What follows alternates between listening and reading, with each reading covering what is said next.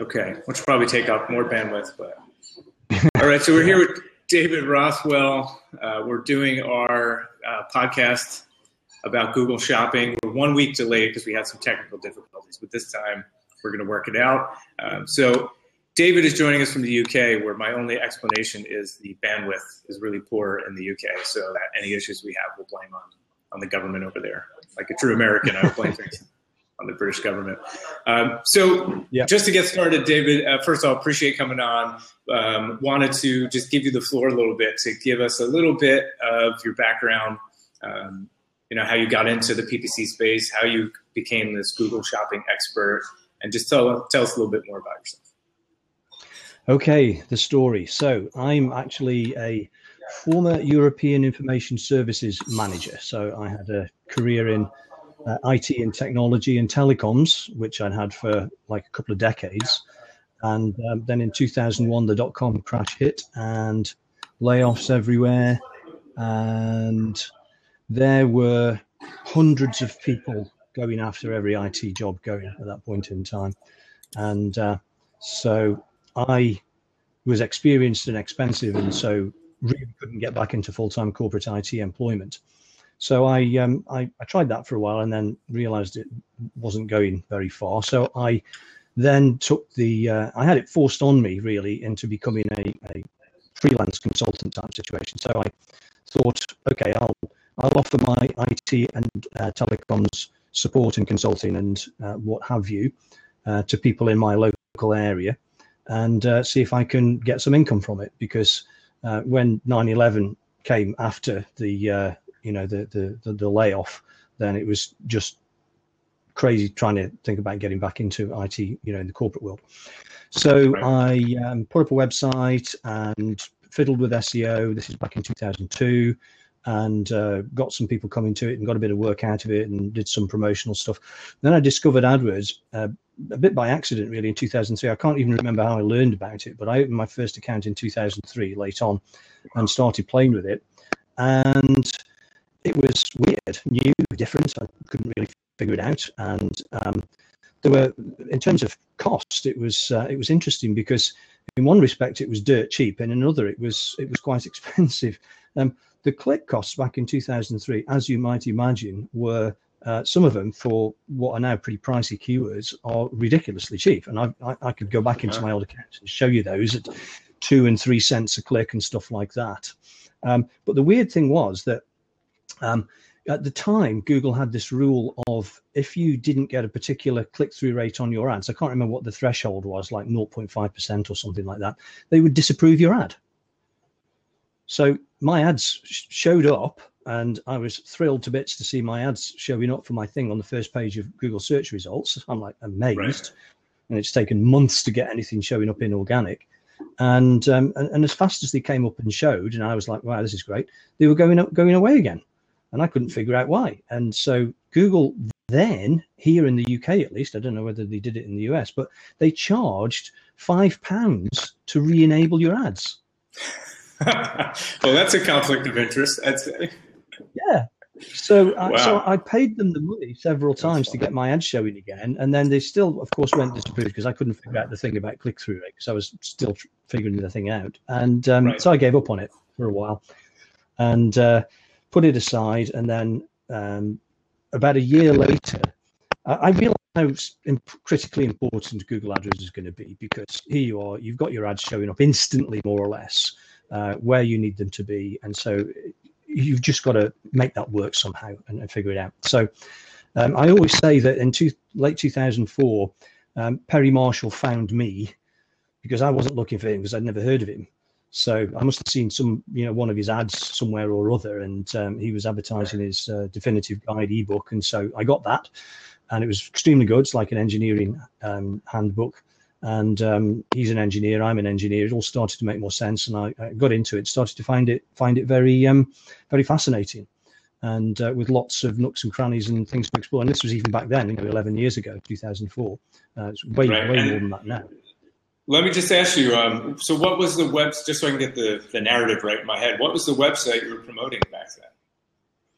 Oh, um, my um, IT and telecoms uh, support side, which doesn't exist any longer because I moved on from it, uh, you know, a long time after that. But it was basically just I was buying keywords on the kinds of things that people were looking for in terms of telecom services and and network services, you know, leased lines and uh, 0800 numbers and stuff like that. Because um, I'd got suppliers that could could you know uh, could supply all that.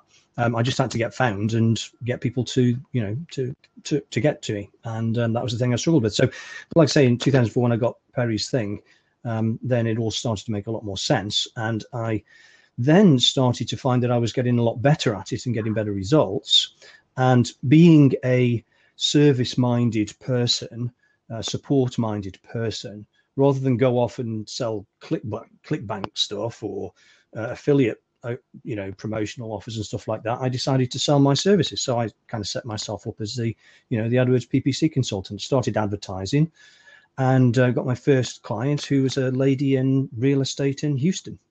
My first client in 2005 early on. Nice. Uh, i also sat the uh, the uh, certification so i could say i was a certified professional and all of that. And um, then it really just went on from there for several years acquiring clients and uh, doing more and learning more and, and so on and so forth. Uh, and then and, sort of um, fast track. Yeah. Well, sorry, before you go there, I'm just curious for, you know, so people who watch this or listen to it are sometimes uh, people who are kind of doing PPC on the side or thinking about starting mm. an agency. So um, was yeah. this your full-time job at the time or were you working and kind of moonlighting as a, an agency? I was at that time I was doing all manner of stuff, and the the PPC agency thing was kind of accidental. Um, I realised I was going to go after and get more clients, so I got a, a client center very early on. And in those days, again, the barrier to that was quite high because you had to have a certain amount of spend and a certain amount of time and stuff like that. I mean, they give all this stuff away now completely differently. Uh, it was kind of stricter back then. So um, I knew I was going somewhere with it as an agency, but you're right, I was doing a lot of other things as well. So uh, it didn't become a full time job probably until um, 07, something like that, maybe 2007. And I just was doing and was that, that because was that because you had enough clients at that point, or what? What made you change from where you were to a full time job? I realized that my former career uh, you know, the IT thing and the IT management thing and what have you, was um, pretty much effectively dead.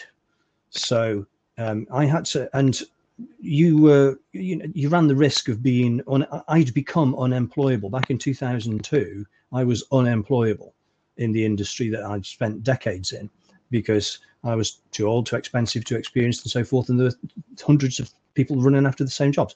But what I realized about the PPC thing is this is something, if you crack marketing, if you, you know, first of all, you've got to have a good offer, a good service, a good product, whatever. But then it's really all about the marketing. It's about the messaging. It's about getting found where people are looking. And this was absolutely, you know, all about Google AdWords. And there was not going to be anything better than that uh, come along. And so I thought, well, this is absolutely the way of the future. You've got to be able to do this, and everybody is who's trying to sell their stuff online has got to either be able to do it themselves or have somebody do it for them. Right, and you and you bootstrapped it. I mean, you just uh, yeah. your own bank account and paid the expenses till you got enough clients to pay the bills. Yeah, totally bootstrapped it. I've not taken a penny in, you know, investment or loans or funding or anything like that. It's entirely out of my own sweat equity, if you like, my time. I mean, we didn't have very much money to invest in it really back then. Um, because of you know being laid off and everything. Uh, initially, when that was the situation, um, my wife, who's a teacher, um, had voluntarily stopped work because we had our first child. Um, but then, when my redundancy hit, then I mean, she was happy to go back to it, but that was necessary. But uh, you know, we were scrambling for whatever we could get from wherever we could get it. Nice, and then uh, and then thus created a career as a, I mean, running an agency. And would you describe it? I mean, and so just your website is rothwellmedia.com. Yes. So for folks who are looking for an agency that does uh, what David specializes in, I mean, do you only take Google Shopping, or do you, you take all kinds of AdWords stuff? this is a, a very interesting area, um, and how you can break this out is into uh, two or three different areas. So you've basically got a separation between lead gen advertising, which is typically B2B business to business type stuff, and they're selling their services. Uh, and that's one area of the industry or marketplace. Excuse me. And then you've got, and you've got two different flavors of that. And um, one of those is if you're a lead broker and you sell leads, then you know the value of them. So that's actually easier to work with because you know the money that you can get by selling the leads. Um. The other, the worst kind of marketing that I mostly tend to avoid like the plague these days is what I call self-fulfilling lead generation, which is basically you're the service owner, the service supplier, you're paying the click costs and you are turning those leads into your own business. And most lead gen businesses in that game don't know their numbers and it's all disconnected and they don't know how long it takes to get the work and when money changes hands and how much money changes hands and what they spent to get it. So it's just it's just really difficult to work with. So um, back in uh, I'll, so then you get the um, the the e-commerce side of things. And um, so you've got the physical and um, physical and digital side of things and um, physical products are very specific to the whole uh, shopping situation. Digital products is still e-commerce, and you can still run you know search campaigns for those. But shopping is absolutely unique to the whole physical side of things. Things with barcodes and MPNs and brands and model numbers and stuff like that. Um, back in 2008, October 2008, I think it was, um, 100 agencies in Europe, uh, I was one of them, were chosen by Google to go to their latest um, conference in Europe HQ in Dublin, Ireland. So they flew us all out there from all over Europe and put us up for uh, an evening, excuse me, and had us at the, this conference. And um, they talked about a number of things. Uh, mobile was one of them, interestingly enough, even back then. But the really more interesting one was uh, they'd uh, they'd relaunched um, what had started off as Google Base, which then uh, changed into Froogle. Um, they right. then relaunched Froogle as Merchant Center. So now we were they were showing us screenshots of things they were doing with Merchant Center with these plus boxes and images and all manner of things on that nobody had ever seen before. And um, so this was an entirely new way of showing your stuff off and, and totally specific and totally unique to e-commerce merchants. So this was very interesting. And we started getting involved um, me and some other people who were working together back then.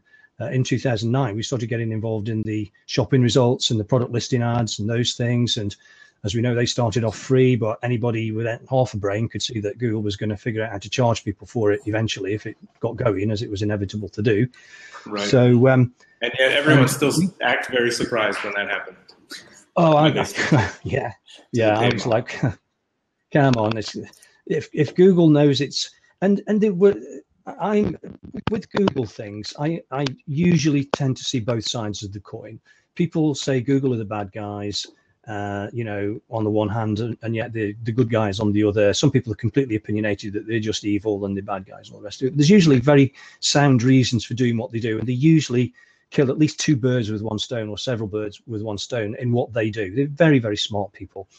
And so what they did was they hit people in the wallet because these listings that were showing up, a lot of them were, were garbage. You know, there's mangled characters, the quality was really bad.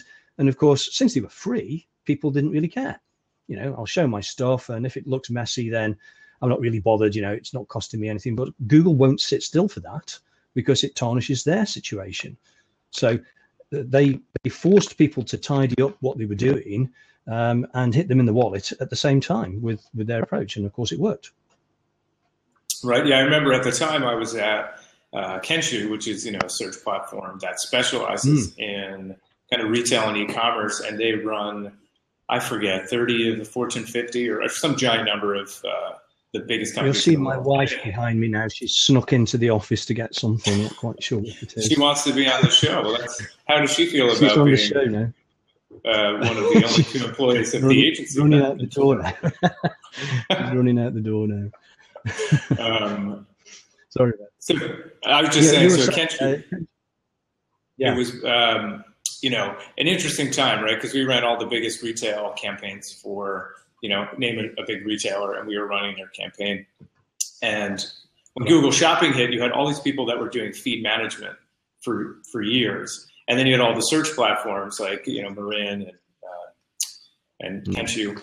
And then there was this battle over who was going to get to run the client's campaign because the shopping folks mm-hmm. would say, "Yeah, you don't understand feed management and feed optimization and you know uh, image decay." And we'd say, as the search platforms, yeah, you don't understand quality score and all the stuff you need to do to run yeah. a successful search campaign. And we both yeah. kind of would tell the client, like, yeah, you know, well, we'll be running your shopping campaigns.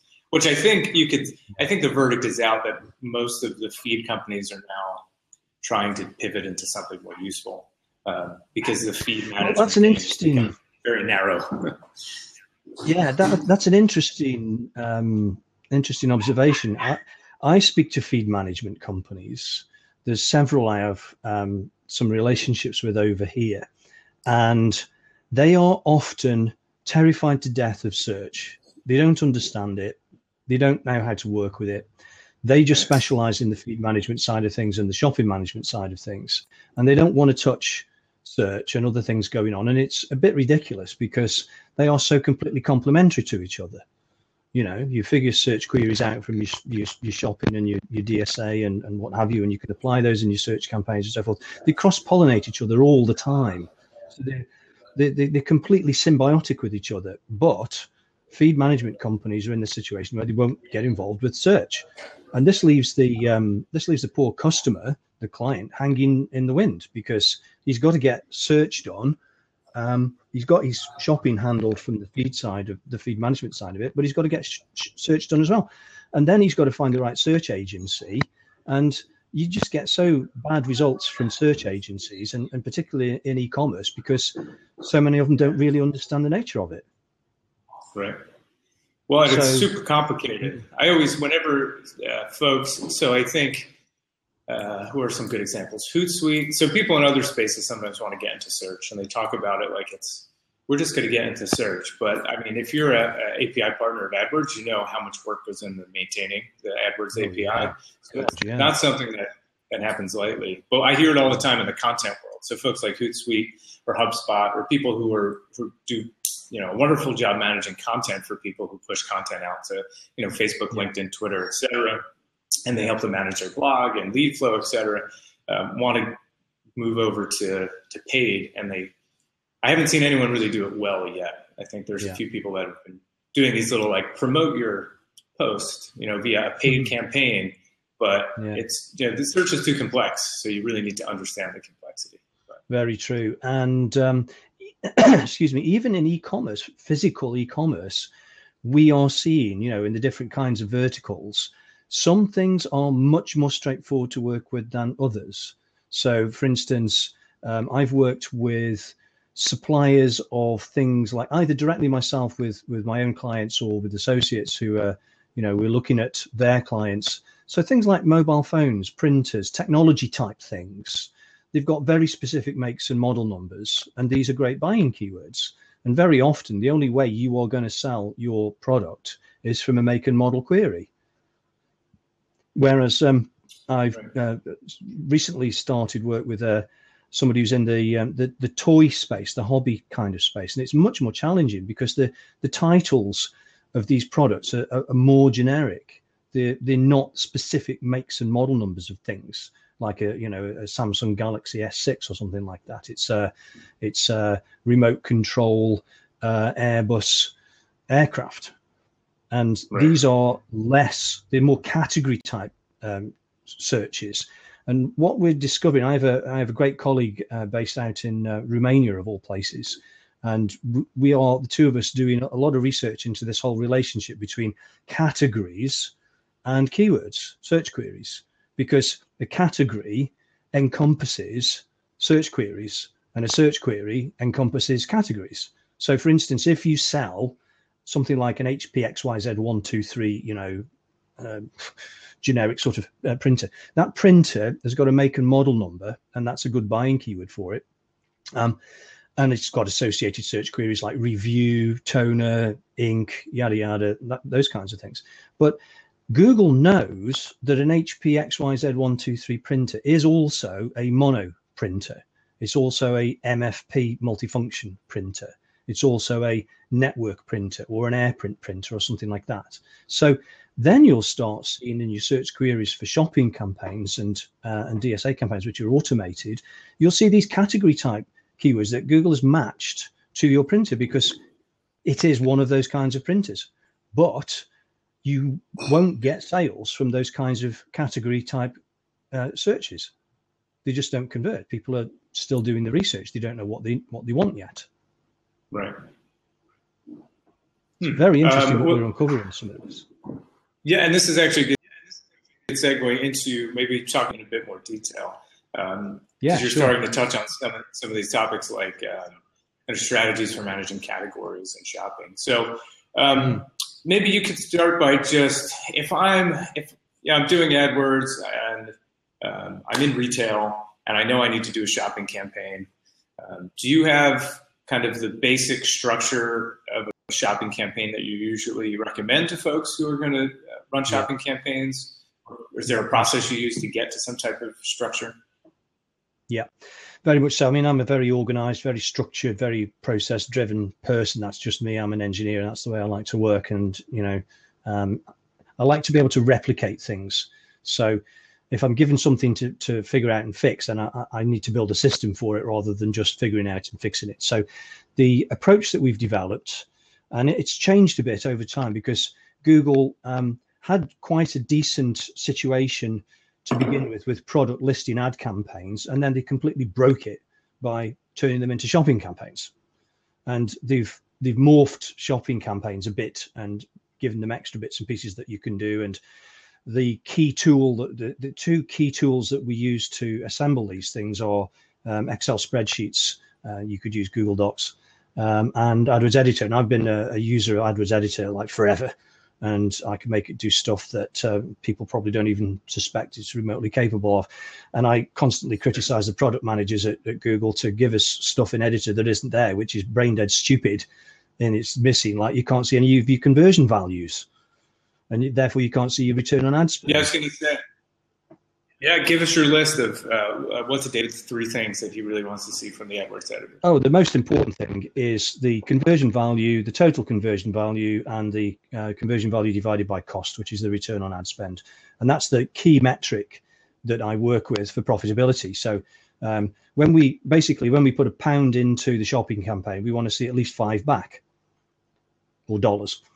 Um, and that shows up in the return on ad spend, which is a column you can just turn. There's lots of columns you can turn on which aren't turned on by default. So I have a, a set of columns that I go in and switch on, so give, which gives me an immediate overview of what's, what's happening. First thing I look at is the return on ad spend. The next thing I look at is the impression share for rank. Because if you're doing it right, you are, uh, you know, very high unlimited daily budgets and accelerated ad delivery, and you're buying every click you can get because your return on ad spend is positive. So to, right. to achieve that though, and to manage that for products in your uh, you know in your in your store means that you've got to be able to slice and dice and segment stuff inside the shopping campaign so you can control it properly because if you just put one ad group even if you slice it up then into individual product groups per product but within a single ad group there are parameters that you cannot get out of uh, product groups and you can only get them out of ad groups. So you can only see impression share at the ad group level. You can't see it for a product group level, not an individual product anyway. I mean, you can go with things like brands, and I, I see that uh, you know various agencies and various organisations state that you should do this or you should do that or you should do or shouldn't do this or shouldn't do that or the other with shopping. And um, for me, I simply look at every individual product that the merchant has as its own profit center. So we want to sell that product at profit. And so I put them into an individual product group inside of an individual ad group. And then I can see the two most important parameters for me, which are the return on ad spend for that product at the ad group level. And I can also see the impression share for that product. And if I've got a high return on ad spend and I'm losing impression share, I know I can safely bid up because I've got the headroom, I've got the profit to pay for that. And as long as it doesn't go below a certain return on ad spend, and I might have to give away some impression share because I, I can't get the return on ad spend that I want. So you know, you just have to live with that. The ideal situation right. for any campaign, for any any piece of any campaign, is um, profitable return on ad spend with 100% impression share, accelerated delivery, unlimited budgets. We want everything that's going out there, and that's that's how I build the stuff that I build right from the beginning, because I realized right. working with all this stuff that you can do it. And that's so for folks who aren't super familiar with shopping campaigns. Um, if you know AdWords, you know there's a basic structure of a campaign. Within the campaign, you have ad groups. And then traditionally, if you're not doing shopping, within the ad groups, you have ads. And those ads are targeted generally based on keywords and then a bunch of other stuff like geography, mobile, desktop, etc. Yeah. So if that's your standard campaign uh, structure, you know, shopping came along and introduced this concept of a product group. Hmm. So you can upload or you can connect your campaign to your Google Merchant Center which contains a list of all your products. And that list of products also has uh, various attributes. So you uh, you know upload a product like um, a shirt, and then it has a color and a size and a brand. And then there's also some generic information that Google can assign it. So you can tell Google what category it fits into based on some giant you know taxonomy of of um, products yeah. that Google maintains. Yeah. Um, and then there's probably some other things you know, price, tax, discount. Uh, there's other pieces you can put in that fee. Um, and then the basic, and your dog agrees with the strategy. hear the dog barking in the background. There's one. That's okay. There's one kicked up outside, so so I was just joined in, and that's what I was looking for, just to make sure she wasn't going to come dashing into the room. uh, she loves Google Shopping. Um, so the you have all these attributes in the spreadsheet that you're managing that's getting uploaded to the merchant center. And what google will tell you to do which david uh, has kind of this improved approach but what google will tell you to do is just upload that spreadsheet.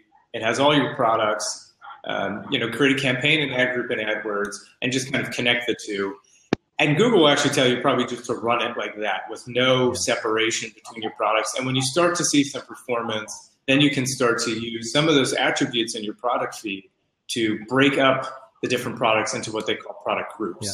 So I might, if I uploaded my shirts, I might have Nike and Adidas shirts in there.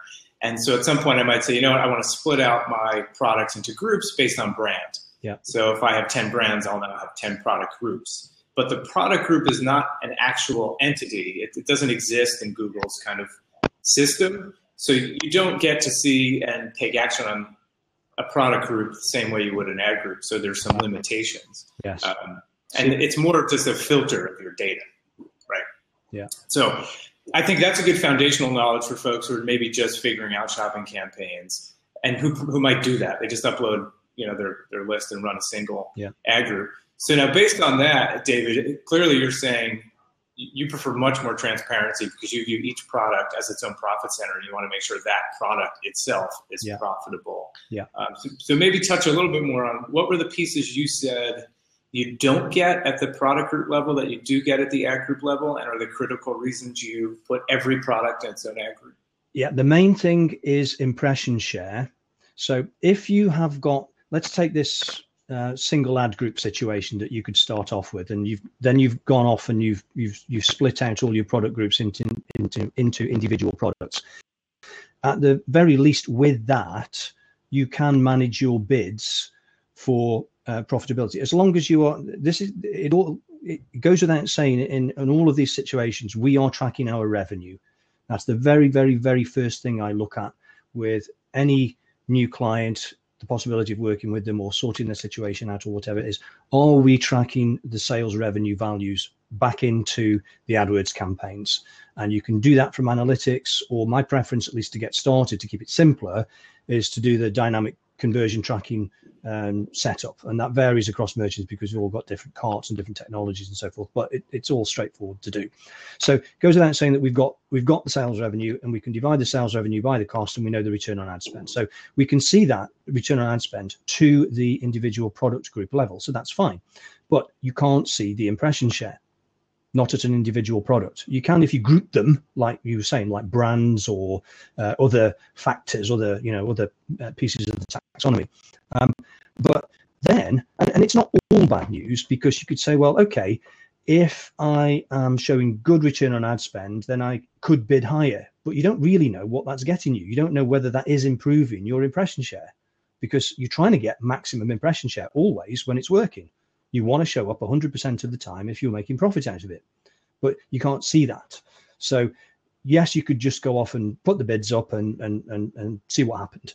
Um, so uh, you, you know you, you you can't really predict what's what's what's going to come out of that. Um, but what's worse is the um, the search queries.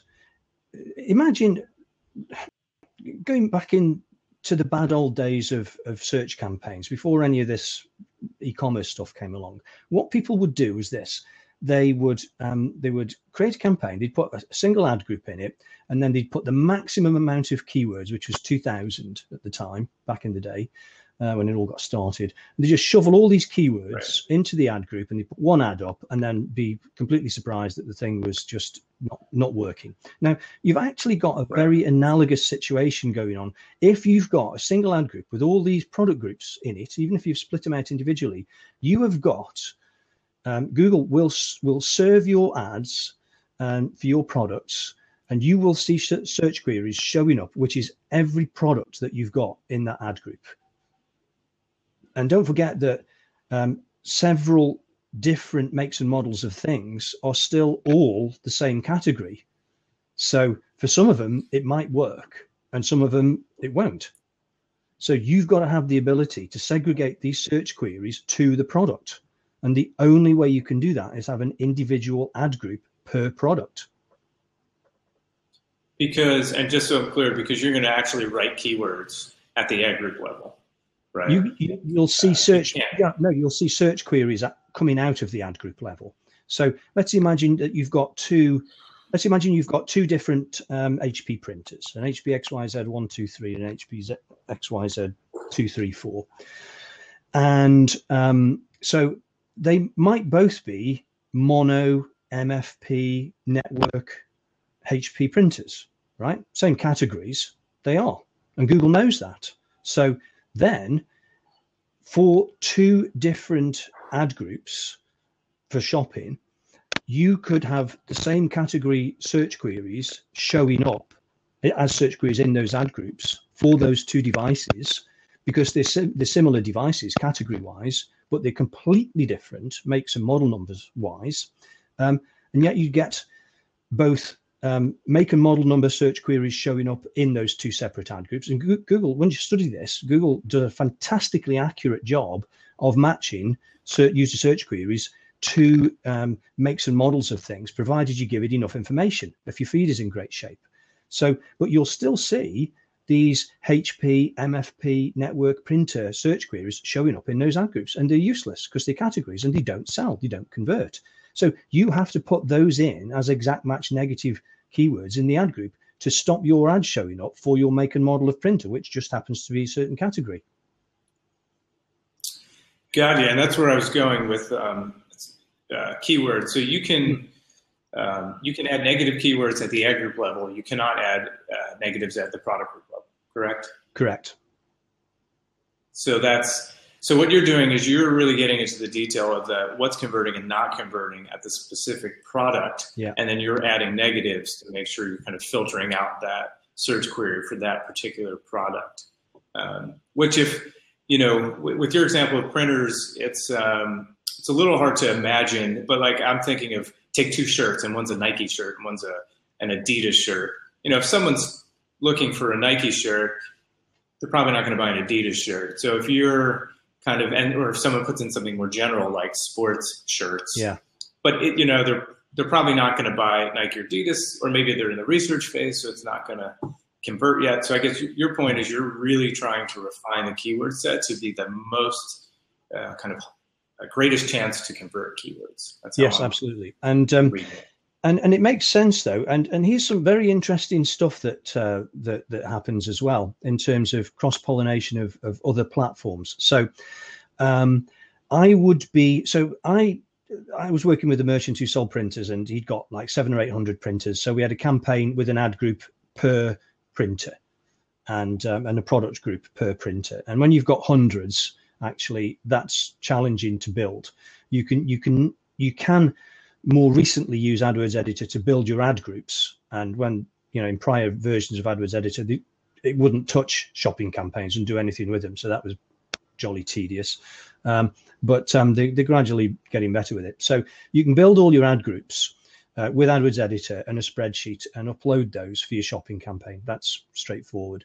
But then populating each individual ad group with one product group and excluding all the other product groups, which you have to do, obviously, then you've you can only do that manually or by scripting. And even with scripting for hundreds of products, and let's not even go into the thousands or tens of thousands of products, but for hundreds of products, uh, the script would time out the way we first did it because it runs for 30 minutes then it stops. And um, it, it, was that lengthy of a process, even with scripting, that we had to figure out a way to make it uh, smart enough to uh, keep, you know do the thing and do the thing in chunks so that it would um, it would run for a bit and stop and then we could run it again and it would carry on from where it left off and, and do the rest. And it, it took hours to do that for hundreds of them. Anyway, so um, so you've got that situation where you've got your ad group and your product group for a particular individual product ID, which is a make and model of something or other, say like a printer. And um, what I was then seeing by looking in the search queries for that product group Firstly, I was, and, and that, pro, that individual product ID, firstly, I was seeing uh, the right search queries, which are make and model numbers very specific to that particular device. Um, I was seeing, you know, derivations of those things like reviews and consumables and toner and driver and manual and download and stuff like that. And of course, you negative those out at the campaign level because they are like post sales queries. You know, uh, we set we completely segregated consumables uh, from one campaign to the other because they're two totally different things uh, for this particular situation.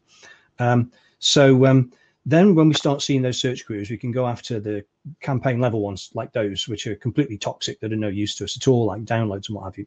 Um, but then um, we were starting to see really, in, in some cases, not all, and it was, it was, it wasn't totally common, but for some um, particular products more so than others, we were seeing very, very long exact match search queries. So I'm talking about 5, 10, 15 words in a search query, exact match. Hmm. And you know what I was seeing? Right. I was seeing not just the odd one or two, I was seeing hundreds of them. And, uh, and copy and paste? Yeah. People were going to Amazon and copying for that product and copying and paste. I actually right. I nailed it. You know, I, I got screenshots of Amazon's description and it was totally lifted from. So somebody would do a search for this device, uh, see an ad, go look at it, uh, go and search on Amazon, find it, copy and paste the the the, the description, the t- the title rather, the product title out of Amazon, and go search on it, and they'd see our ad show up. Why? Because Google knows that this big lengthy uh, search query describes my product because it does because google knows the categorizations and the taxonomy and, and, and all of these factors about the thing. So we were seeing these huge great long um, you know exact match search queries in these ad groups and they're actually a challenge to get rid of and they weren't they weren't ever selling you know? I was going to say so they were they didn't convert because those people had already kind of researched, or maybe they saw it on Amazon and now they were going to go research to yeah. see, like, look for reviews. Because, yeah. because sometimes though, and in fact, we were seeing some uh, some sales out of that, um, but it, it, was very variable situation um, because you know Amazon isn't always the cheapest, funnily enough. And the biggest thing, I mean, e-commerce is a commodity. Products are a commodity, and You've all got the same stuff because it's the same make and model and the same MPN and all the rest of it. As a merchant, you might have a, a, a different offer. You might have a different price point for the thing because you might have different volume discounts with your suppliers. So you could legitimately be selling it cheaper and make a, a, better offer for people with a cheaper price. But largely, the prices are all really quite similar. And um, you know, with things like minimum advertised pricing and stuff like that, uh, the uh, the suppliers are going to say you can't discount it any more than this, otherwise you'll create this this horrible channel con- channel conflict out there for us, where all of our uh, all of our resellers are uh, running a race to the bottom and discounting this stuff, and nobody wins. So th- there's all these kinds of subtleties and opportunities in e-commerce, which are really very very different. Well, and that actually brings up just something to talk about or think about is the so how do you stand out, right? If if everybody's got the same price on Google Shopping and the same image and the same description, I mean, I guess those are the things you have to change. Or can you bundle products in a unique way? Does that help maybe convert well, it's all down to the creativity of the merchant then and the offer that the merchant has. So, firstly, I mean, there are some very specific parameters about a product. So, uh, it's in stock so you can have it and and sometimes you know if you're in a desperate hurry for something and we've all probably done this uh, gone to amazon you, know I'm, I'm on i'm going on holiday at the weekend and i need a new digital camera and, and i'll pay more from amazon if it's got it in stock um, than i would from a merchant who's got it cheaper but doesn't have the stock because uh, i'm in a time frame situation so there are these parameters that govern the purchasing decision of, of people when they buy an e-commerce stuff so is it in stock? Can I get it? What's your shipping? Obviously, that could be an extra cost or it could be free. Uh, that's down to the merchant to decide how he handles that. Um, have you got, like you just said, have you got a bundle? Have you got a promotion? Have you got an offer of some sort that uh, if I get, if I buy this printer for the same price from you as I can get it from somebody else, what else can I get for, you know, included? You know, uh, stationery or consumables or something like that. Um, right. another another thing about it is that these products, down to the individual level, um, have different margins, and those margins are not static; they change because products go obsolete, and they have to be taken down and replaced by new ones. And then if you've got stuff on your shelf which had a margin of fifty, and you're just desperate to get rid of it because it's obsolete, you might drop your margin to 20 to just get rid of it. So the whole price consideration and the whole margin consideration, it's all it's all variable. Uh, and these are the kinds of things that are going on. So then you you can also you, you can see a situation like where um, you've got your product and you got it's in an ad group and with a product group and you look at the performance of it and you see um, very good click through rate, for instance, because Google does do a great job, given the right data, of matching search queries to products. If you break them all out like this, so you see great click through, but you don't see conversions. So you go and look inside your ad group at the search queries, and you look in there and you've negatived out all the category horrible type things that aren't buying keywords. So you know that's sorted out. So you look through the search queries, and they're all great. They're all dead on the money. You know, they are right. your product plus review or your product plus you know some other word about it that's relevant or whatever and you're like well what on earth's wrong with that and and you know in the in the days now where we've got promotional ads before they go away and and they become automated um, you've written a nice ad. You know you, you, might have free shipping in there and all nice stuff about the product. So you think what is going wrong? What, why doesn't this thing sell? And it's purely price. Because people have they've seen your they've, they've seen your ad they've done they've done the search they've seen your ad it was correctly matched right. by google they click to the page and it's just not the deal for them so they don't buy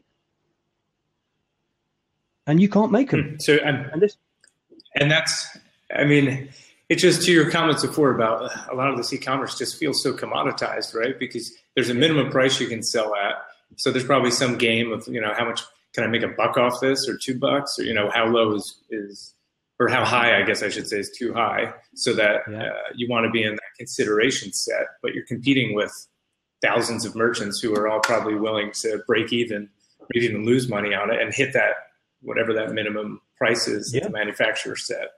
And there's, so it, there's more. It, in some ways, uh, it makes it. Sorry. Yeah, I'm just saying it must be like really hard to. Unless you're so people are either buying the price, but in many cases that's been eliminated and you're just kind of competing at the existing price floor that's been set. Um, or like they're buying your brand because, you know, if I'm on Amazon, I'm looking for prime shipping, in stock, and the lowest price. If you meet those yeah. three things, I don't really care. You know, there's like 10 people, and I just mm-hmm. buy from whichever one happens to fulfill it when I click the buy button. Um, yeah. So unless someone adds a compelling bundle, like you were mentioning before, if I'm buying a printer, I get you know my first ink refill free or something. Yeah. Um, or, you know, the merchant is the merchant's brand is that different, which I have thought of, you know, I think buying like some electronics, I will look at the brand and be like, you know, if it's like sounds like something super shady, I won't buy it. but so if it's like a brand I know, but that's it. I mean, how else? So, mm. I mean, you have like you can write maybe better descriptions. But even if you write really good product information, someone just reads it and uses that to go buy it from someone else. From somewhere else, because all you do, you, you educate people on how to look around and buy it for the cheapest price, which is what they're going to do. Now, even right. even within that conversation, if you take two different HP printers, then one of them will be a, a, a business type printer and one will be more a home based printer. And therefore, the usage of it and the potential um, obsolescence of it and the, the, the buying of the consumables for it is all a completely different consideration. So with the office one, you're going to get through more consumables, and therefore, quite likely, you'll want to buy those consumables from the supplier of the printer. So, uh, I mean, for the longest time, HP as a manufacturer, I used to work for HP years ago. Um, I was in the IT bit rather than the than the printing bit, but um, HP make printers not to make any money on them. They make all the money on the consumables, on the ink which is why printers are made so sophisticated these days that you can't spoof them and put you know non non make non manufacturer uh, print cartridges in them because they, they, they're chipped and they're designed that way so that you can only buy their their ink once so they've got you. And that's the customer lifetime value. And so you might go into every transaction with an HP XYZ123 office type printer, which you know is going to get you a lifetime value of, you know, whatever out of the consumables, you might go into that to break even or even lose money on the sale. But that's right. a consideration at the individual product level. And the product the product reseller knows his audience, he knows his marketplace, and he knows who he's selling to to inform those kinds of decisions. But these are right. these are you know really interesting uh, things that you need to know about when you're in that game. You know, the e-commerce game of selling these makes and models of these particular things. Right. Uh, so let me ask you one or two more questions about shopping, um, because what you're talking about sounds like not complex, but like like I said before, it take a lot of work if you're gonna gonna set up um, all these ad groups. Although editor makes it easy, but then you need to kind of connect your feed to all these ad groups and make sure the right product is in each one. How many products do you recommend doing this for for someone who's new? Well, um, you want to keep an open mind about your sales possibilities when you get started. You've got to do a bit of due diligence because if you're not in the situation of having makes and models, I mean, and this this toy manufacturer, this toy um, re- reseller is in this kind of atypical situation because his stuff is is not really terribly clear in terms of makes and models. But if you are clear with your makes and models, then you can literally put everything up and, and see what goes. Or you can say, well, I've got um, my top, let's, let's see if I can make anything out of this with my top 10 products or my top 20 products or whatever. Those products which you've got, you know, the, the, the most popular, the best margins, the best sellers, those kinds of things. So you can dip into it with a subset of things like that if you want to, and just build those ad groups and turn those product groups on inside them for, you know, your, your top 20 uh, out of your 100, right. say. Um, and you can do that and see how it goes, and then be ready to to scale up those things as as the data comes in. Um, the interesting thing is though that um, I, I, and so again, some kinds of retailers, some kinds of e-commerce merchants have a different sort of um, animal to deal with.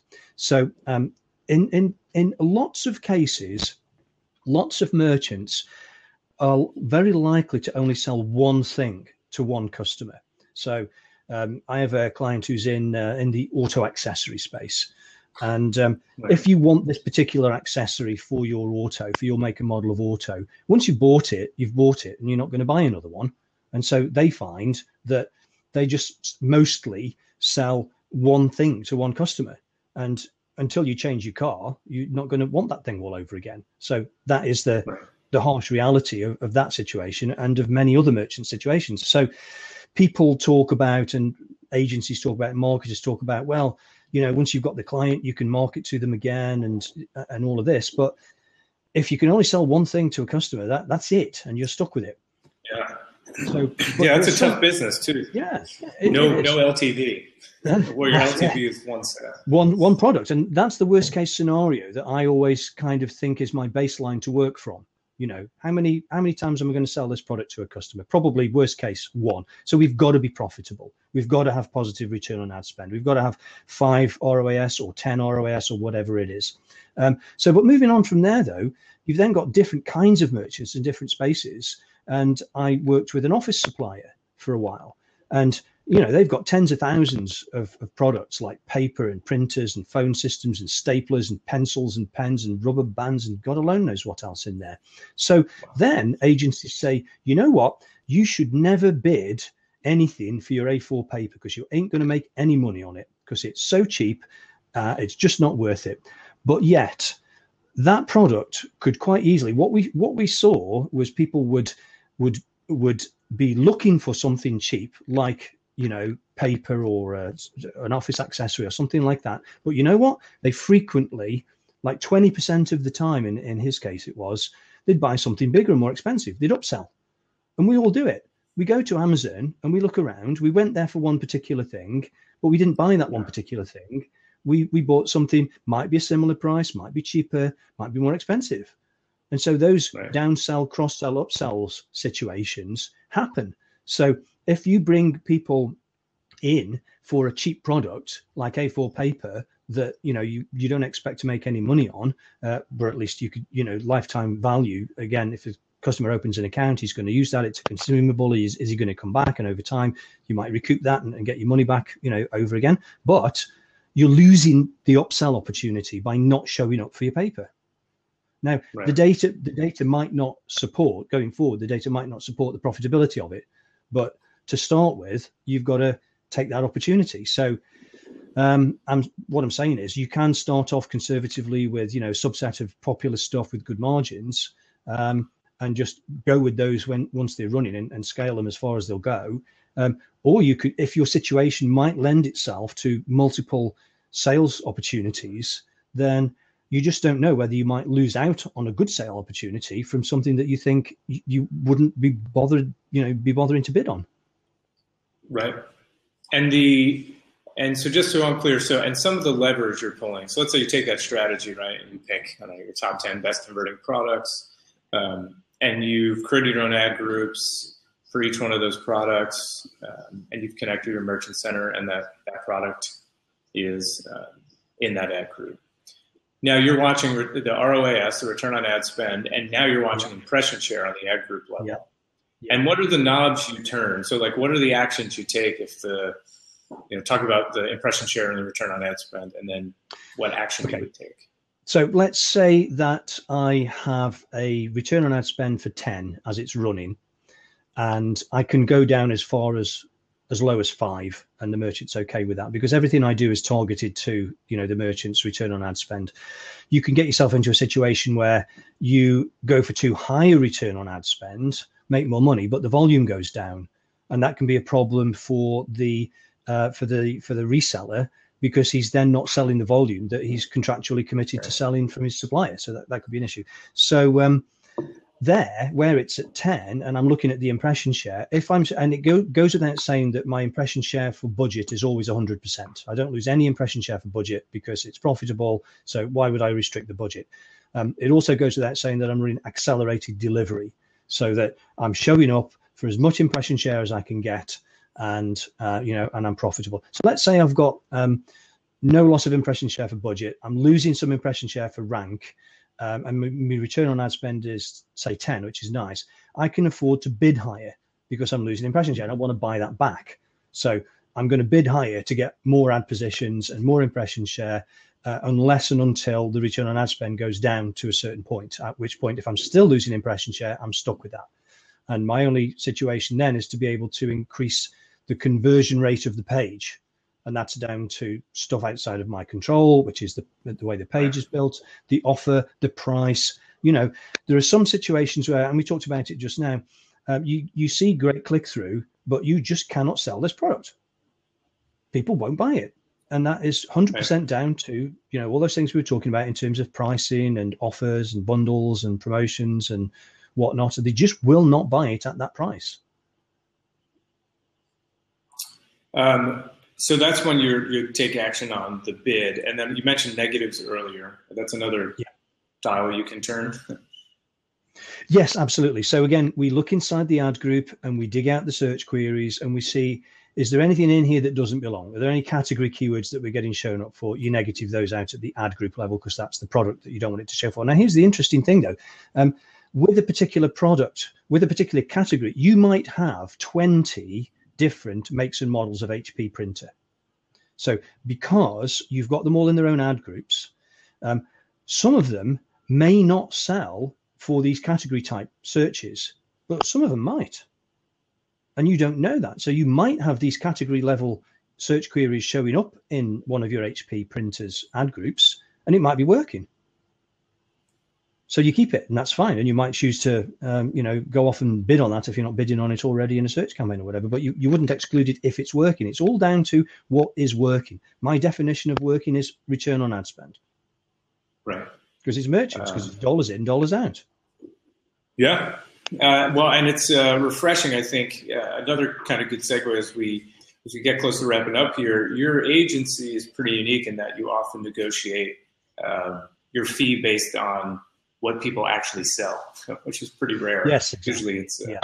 min fee. So um, it sounds like part of your focus. I mean, it's really aligning the uh, incentives of both you and the client, right? If the goal is to sell yes, more profitable product for both of you, so that's kudos to you for for running that model. Um, and if folks want to use your agency or learn more about shopping, I know you wrote a book uh, not too. Well, I don't know. Was it not too long ago? When did you? Yeah. well, it actually it actually came out late last year, um, so it's on Amazon and uh, it's got a couple of dozen nice reviews behind it. And um, you can just go and go to Amazon and look for my name or AdWords type books on there, and you'll find it. Um, it's um, it's kind of a how-to thing. It's a lot of my knowledge, screenshots, data, numbers, facts, figures, and stuff like this. None of this stuff is opinion. We we make decisions on you know we decide with data. Uh, that's all we do. Um, because it's um, it's a few months old now. It's uh, it's out of date, of course, which I expected it to be, and my um, my um, my commitment to people is to keep updating it periodically so that it will stay uh, fresh and relevant and useful and so forth. So there's that. Um, Rothwellmedia.com. Um, the site is saying things that are now not presently true. It needs overhauling, but at least you can get an idea of the kind of things I'm talking about on there. I do this commission approach to thing, and it's very deliberate because I'm trying to make an offer to merchants which is about their profitability and the fact that they want to sell more stuff and earn more profit, and that's exactly what I want to do. Um, fixed price management doesn't take account of what goes on with the website and the conversions and the sales and the profits. And that's not good enough for merchants. Merchants need more. They want to get more stuff sold for more profit. So um, I negotiate, like you say, a percentage based, commission based approach to that, which is um, I charge you a percentage of your monthly Ad, AdWords gross sales revenue, which we're recording in the campaigns. And um, that then means that I'm looking out for ways to increase that for you because if I get you a pay rise, I get a pay rise. Right. Yeah, I think that's brilliant. That's a brilliant approach to it. And uh, I mean, especially if I'm a retailer or I'm an online retailer, I mean, it seems like uh, kind of a no brainer, right? Why would I not get someone that's going to only make money when I make money rather than someone's going to bill me, uh, yeah. even if things don't go well? so, well, this is the thing. And yeah, sorry. Yeah, no, go ahead. Uh, make your last. I was, I was, just going to say this is why I I uh, I started to enjoy um, e-commerce so much more than lead gen because we've got the data, we've we've got the we've got the numbers, we've got the conversion values and the sales revenues, and we can decide with data. Yeah, yeah, it's it's like it's refreshing being in the agency world for over a decade and then uh, having someone that just gets paid on commission. So um, well, I appreciate you taking time to drop some knowledge on Google Shopping with us. Uh, if folks want to learn more, they can go to rothwellmedia.com or find your book, albeit slightly out of date, AdWords Marketing That Pays, although I think David committed to updating it uh, in 2015. Yeah. So look for, yeah. look for a new version on Amazon. Uh, so oh, thank you, David, very much. As you know, I'll be oh, speaking at the PPC Hero conference in London in October. Right. So um, we'll put this on the site uh, in, in, early to mid September, but you will be speaking, um, and that's in London. The yes. Conference. Right. Uh, and do you know the session you're speaking at? Um, they haven't given us the schedules of it yet. It's a two day thing, so we don't know exactly when we'll be showing up and standing up. Um, but it's uh, PPC Hero is the Yes. conference. Yeah, in London. Great. It's the first time they've come over here. Oh, right, because they've been doing it here in New York and San Francisco, and uh, AdStage actually will be on stage this week at uh, Ah, PPC cool. conference in New York. Yeah, so Sahil Jain, the founder of AdStage. Um, so yeah, check that out this week if you're in New York, and then in a few months, fly out to London and you can go meet David in person. Excellent. All right, David, thank you very much, and we'll talk to you soon. Thanks, pleasure. Thanks, pleasure being here, Paul. Thank you.